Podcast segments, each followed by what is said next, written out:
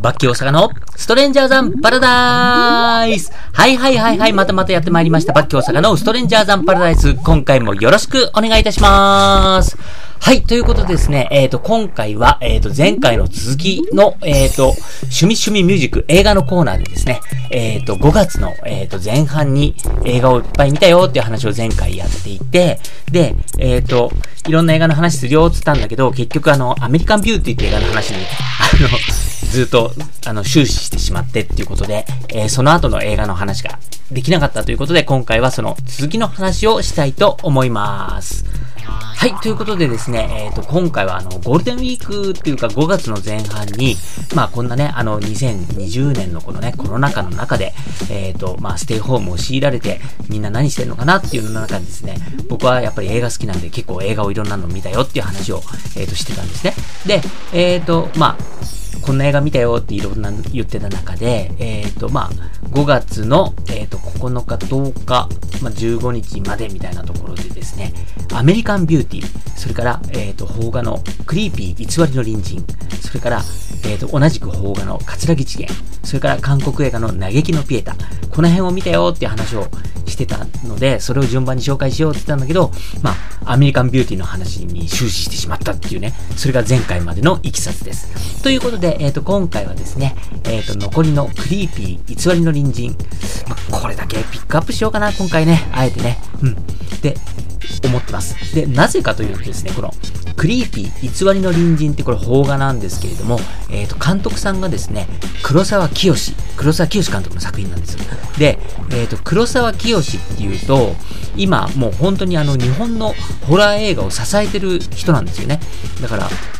前回も話しましたけど、えっ、ー、と、まあ、日本のね、えっ、ー、と、黒沢監督って言ったら昔だったらもう黒沢明だったんですけど、今もうね、黒沢清って言われてるんですよ。で、もう本当にホラーの名手って言われてて、すごく、やっぱりね、あの、ね、いろんな作品が評価高かったりするんですけれども、今回、あの、ちょっと僕が、あの、声高に言いたいのが、黒沢清の良さが、全然わかんないっていうことなんですよね。むしろ、俺、この人の映画嫌いだわっていうあの、全部見たわけじゃないんだけど、今まで自分が見たこの黒沢清作品が、まあちょっと自分に合わなかったのかなっていうところもあるかもしれないし、あと、なんか、こう、なんか評価されるのはわかるけど、あ、俺はこれ好きじゃないなって、まあそういうタイプのね、あの、なんか、うん、なんか評価されるのはわかるけど、俺は好きじゃないっていう、なんかそういう監督さんとかね、あの作風とか手法っていうのもあるから、そういうのもわかるんですよ。だけど、黒沢清さんの少なくとも僕が今まで見た映画は、どれもなんか、わかるけど、俺は好きじゃないっていうところまでいかなくて、は？何この人の映画面白くねえじゃんっていうところで止まっちゃってるんですよ。なので、えっ、ー、と、今回はですね、あのー、僕のこのね、あのー、ポッドキャストで、嫌いな映画、I hate you 嫌いな映画っていうのをやってるんですけど、よし、わかった。じゃあ今日はもう I hate you でいこう。ね。嫌いな映画、つうか、嫌いな映画監督、黒沢清。はい、これで今回行きたいと思います。ということでですね、えっ、ー、と、まあ、この黒沢清監督という方なんですけれども、本当にあの、まあ、ホラーを中心に、やっぱりこう、ちょっと気色悪い映画をずっと撮り続けてる人なんですよね。で、えっ、ー、と、僕ね、やっぱり、あの、映画好きなんで、まあ、黒沢清さんの映画も何本も見てるんですよ。だけど、どれもね、なんか全然、なんかもう面白いとも思わないし、なんか、好みじゃないけど、あ、この人が評価されるの分かるなっていうところまでも本当にいかなくて、え、この人の映画普通にダメじゃね？としか思えないんですよ。だから、本当にこの黒沢清の良さっていうのをね、誰か教えてほしいって本当に俺いつも思ってたんですね。で、まあそんな中で、えっ、ー、と、今回ですね、割とこう最近、あの、公開された、クリーピー偽りの隣人、これを見たわけですよ。で、この映画はね、あの、もう本当に俳優として今すっかりお馴染みになった香川照彦さんが主役だし、主役、あ、いや、違う。主役はあれだ。えっ、ー、と、あの人。長島さん。長嶋さんじゃねえ。西島秀樹？違いました。ごめんなさい。西島秀俊さんですね。はい。が主演で、えっ、ー、と、まあ、夫婦で、奥さんの役は竹内優子でね。で、あの、ちょっと気持ち悪い友あの、隣人、隣の人の役を香川照彦さんがやってるっていうね。もうこれだけでちょっと期待できるかな、みたいな感じで。で、ちょっと、キーになる女の子役で、川口春奈が出てるんですね。で、僕、川口春奈すんごい好きだから、なんかもう、これだけで見る価値あるな、みたいな感じで。で、まあ、本当に、まあ、楽しみで。これ、今度こそ、その黒沢清のね、魅力とか良さっていうのをね、まあ、もう、わか、わかるといいなっていう、そういう期待も込めて見たわけですよ。そしたらね、これが、ま、全然やっぱり刺さらなくって、なんか突っ込みどころだらけだし、は何これみたいな感じだったんですよ。で、もう見終わった後、ほんとモヤモヤして、うわ、やっぱりダメだわ、この人の映画と思って、全然、もうあらゆる点で納得いかなくって、で、まあ、映画のレビューをね、ネットで見たわけですよ。そしたらやっぱり本当に評価低いの。うん。もう 2. 点いくつみたいな、星2個半みたいな感じで、普通に評価低いんですよ。で、その評価低い中でも、あの、黒沢清の映画が好きな人だったら楽しめるよっていう、こう、評価をしてる人が、まあ何人かいるわけですね。いやいやいや、だからさ、黒沢清の面白さは俺、わかんないままなんですけど、みたいなね、感じでね、結構、本当に、あの、今でも思い出すとモヤモヤしてしまうんですよ。で、えっ、ー、と、黒沢清監督の映画、じゃあお前は何を見てるんだって話になりますけど、えっ、ー、と、見てる映画はですね、えっ、ー、と、デビュー作の、ドレミファ娘の血はさ、ごめんなさい、噛んじゃった。ドレミファ娘の血は騒ぐっていうね、変なタイトルの、この変なタイトルの映画が黒沢清のデビュー作なんですね。で、これは本当にあの、もう、なんか自主制作映画的な感じの、なんか本当にあの、もう内容的にもすごいアバンギャルドだし、実験映画的な感じみたいな感じでね、うーんって微妙だなって感じなんですよね。で、えっ、ー、と、これの主役で出てるのが、あの、道口より子さん。で、まあ今はね、もう結構それなりのお年なんですけれども、まあ90年代前半とかはね、結構トレンディードラマとかでちょっとした役で出たりとか、うん、な感じで、割とあの、可愛らしい、ちょっと幸薄な感じだけど、なんか可愛いなーなんて思ってね、僕決して嫌いじゃないタイプだったんですけど、まあ彼女がね、あの、出てきて、まだ本当に高校生の役で出てきて、なんかもう本当にあの、黒沢清のこの処女作でいきなり彼女も脱がされるみたいなね。しかも、え、こんな、なんか脱ぐ意味のない描写で、何、裸見せなきゃいけないの？みたいな感じでね。それもあって、俺、この黒沢清さんのね、デビュー作のドレミハ娘は血は騒ぐっていう作品嫌いなんですよ。だって、面白くないし、ね、なんかせっかく可愛い道口より子ちゃん、なんでこんな意味のあるシーンで脱ぐっていうんだったらまあわかるんですよ。例えば、あの、具体的な例を出すと、門脇麦さん、ね、今、あの、大河ドラマでも出演してます、門脇麦ちゃんの、えっ、ー、と、愛の渦。この作品なんかは、あのー、ね、うん、いろんなこう、セックスしたくてしょうがない男女が、こう、ね、夜ある秘密クラブに集まって、さあ好きに交わってください。その時みんな人々はどうするかっていうね、これなかなか興味深い描写の、から始まる、この設定から始まる映画なんですけど、ここで、あの、門脇麦さんがね、すごい地味な大学生の女の子役やるんだけれども、なんか、ね、じ、本当は地味なんだけど、実はやりたくてしょうがないって言って、なんかここの秘密のクラブに来ちゃうみたいなね、まあそういう役なんですけどね。で、そこで、まあ、ね、脱ぐシーンがあってっていうのは、これはもう本当に必然性があるからね。まあそそれはわかると。うん。だけど、道口より子さんがな、この、黒沢清のデビュー作で脱がされたっていうのは非常に俺は納得いかんみたいなね。あの、この話が随分長くなっちゃいましたけど、まあそんなところから黒沢清さんの映画、鑑賞歴が始まってるというところなんです。で、えっ、ー、と、その後に見たのが、えっ、ー、とね、これもね、結構古い映画なんですけど、1992年、地獄の警備員。これもつまんなかったっていう記憶だけでね、もう内容を忘れちゃってるんですけど、はーって感じでした。それから、えー、とですね、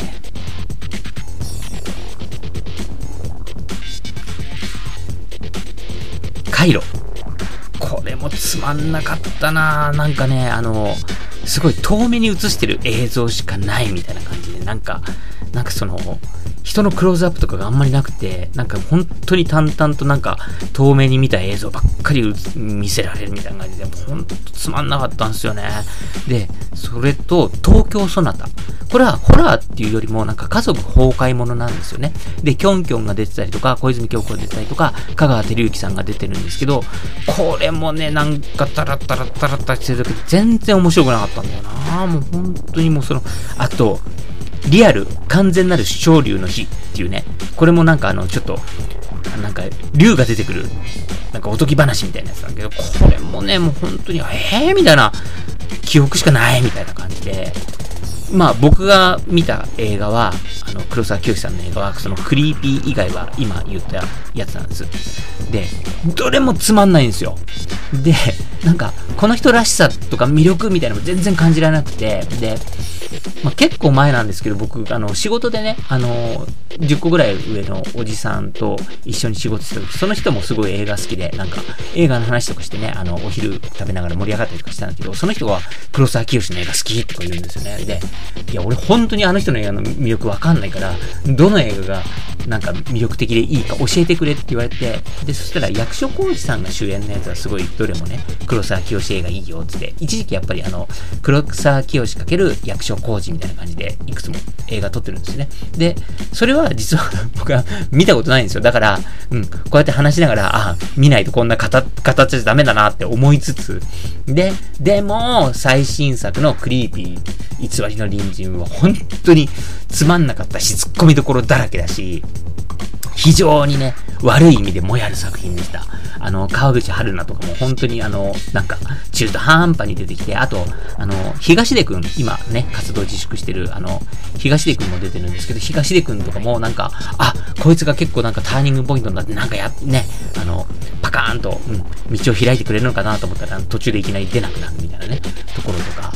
あのー、ね、僕あの、映画のネタバレってあんまり好きじゃないから、あんまりね、その具体的な映画の話、内容の話はしないんですけど、まあちょっとだけ言うと、まあクリーピー、偽りの隣人っていうぐらいなんで、えっ、ー、と、まあ要はね、あの、西島、うん、敏之さん、あ、ん？西島秀俊さんが、あの、隣人の香川照之と、こうね、あと、まあ、西島秀俊と奥さんが竹内優子なんですけども、えー、隣人のね、香川照之さんとこう絡み合ううちに、だんだんだんだん、この生活とか、なんか、がおかしくなってって、みたいな、どんどんどんどんなんかいろんなところで毒されていくっていう話なんですけれども、本当にね、いやいや、そんなわけないでしょ、みたいなの連続なんですよ。で、本当にクライマックスに行けば行くにつれて、いやいやいや、ありえないから、みたいな感じで、本当になんかもう中学生が作ったんじゃねえかみたいな感じで、もうオチとかも本当にもうやって最低だし、なんだよ、こんなこと、そんなことなるわけないっしょ、みたいなところでね、本当あの、これ、この映画俺嫌いだし、今んとこ黒崎義監督は嫌いですね。なんか、あのー、ね、さっきの、あの、デビュー作の戸口より子脱がしたから始まって、竹内優子の無駄遣い、川口春奈の無駄遣いみたいなところで、うーん、川川照之の丸悪目立ちとかね、なんかそういうところばっかり目立っちゃってね。いやー、ちょっとね、まあね、こうやって文句言いながらも、次は役所広司さんのね、キュアとか見ようかなって思いつつも、やっぱりこれだけ嫌いだと、わざわざ自分から手出して見る気がしないんですよ。まあそんなね、僕なんですけども、あとにかく、まあこの人の作品の良さが全くわからない。うん、で、えっ、ー、とね、まあ、ちょっとね、違うんだけど、似たようなところで、僕あの、塚本慎也監督、すごい好きなんですよ。で、塚本慎也監督の映画って、やっぱりあの、黒沢清ばりにすっごい癖があって、あの、ダメな人は、なんか、この人の映画どれ見てもダメだろうなってすごいわかるんだけど、俺はめっちゃ好きと。多分、黒沢清ファンって、きっとそういうね、塚本慎也ファンみたいな感じの、うん、まあね、10人10人いいなって、好きだよって思う作風じゃないけど、うん、その10人の中の2人はめっちゃ好きみたいなね。うん。なんか本当に、あの、ミュージシャンで言うと、岡村康之だったり、プリンスだったりみたいなね。うん。10人に10人みんないいね、好きだねって言わないけど、うん。その2人、残りの2人はもうね、めっちゃ好きみたいな、なんかそういう監督さんなんだろうなっていうのはすごいよくわかるけど、自分がその魅力をわからないからすげえもやるわけですよ。で、だから、塚本慎也のね、良さとかね、この、あの、万人受けはしねえだろうなっていうのもわかるから、なんかその、黒沢清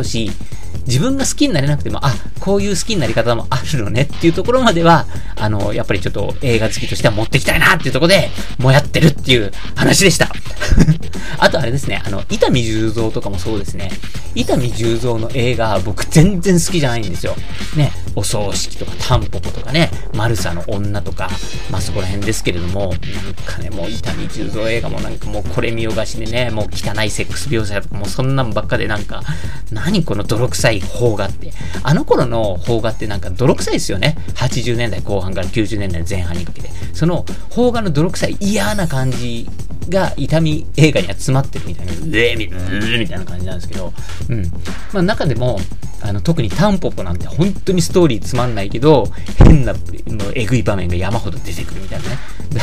なんかそれもう一回見直したら少し価値観変わるかなと思って、この間は僕、タンポポ改めて、あの、レンタルで借りて、まだ見てないんですけど、見てねえのかよって話だけどね。うん。まあそんな感じで、あの、自分は嫌いだけど、まあね、あの、こう、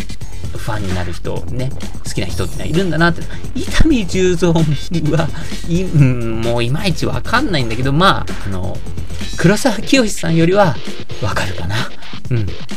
ていうね、まあそういう感じです。うん。まあ非常になんか今回のトーク、ねじくれたトークになってしまいましたけれども、まあそのね、あの、好きな映画とかね、カルトな映画、変な映画、いろんな映画あるけど、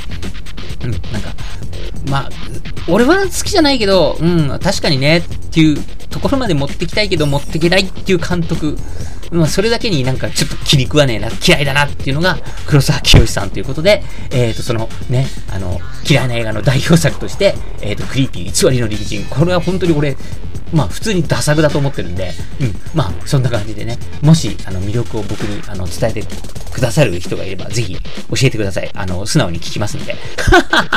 なんだこのうちっていうことで、今回は締めくらしていただきたいと思います。バッキ大阪のストレンジャーザンパラダイス。えっ、ー、と、今回はですねね、えっ、ー、と、5月前半ね、あの、このコロナ禍の中で、ステイホームの中で、いろんな映画見たよって話をしようとして、結局、黒沢清監督の映画が嫌いという 話にとどまってしまいました。まあ、こんなポッドキャストでも、えっ、ー、と、まあ、いろんな切り口で面白い話していこうかなって思ってますんで、今後ともよろしくお願いいたします。それではまた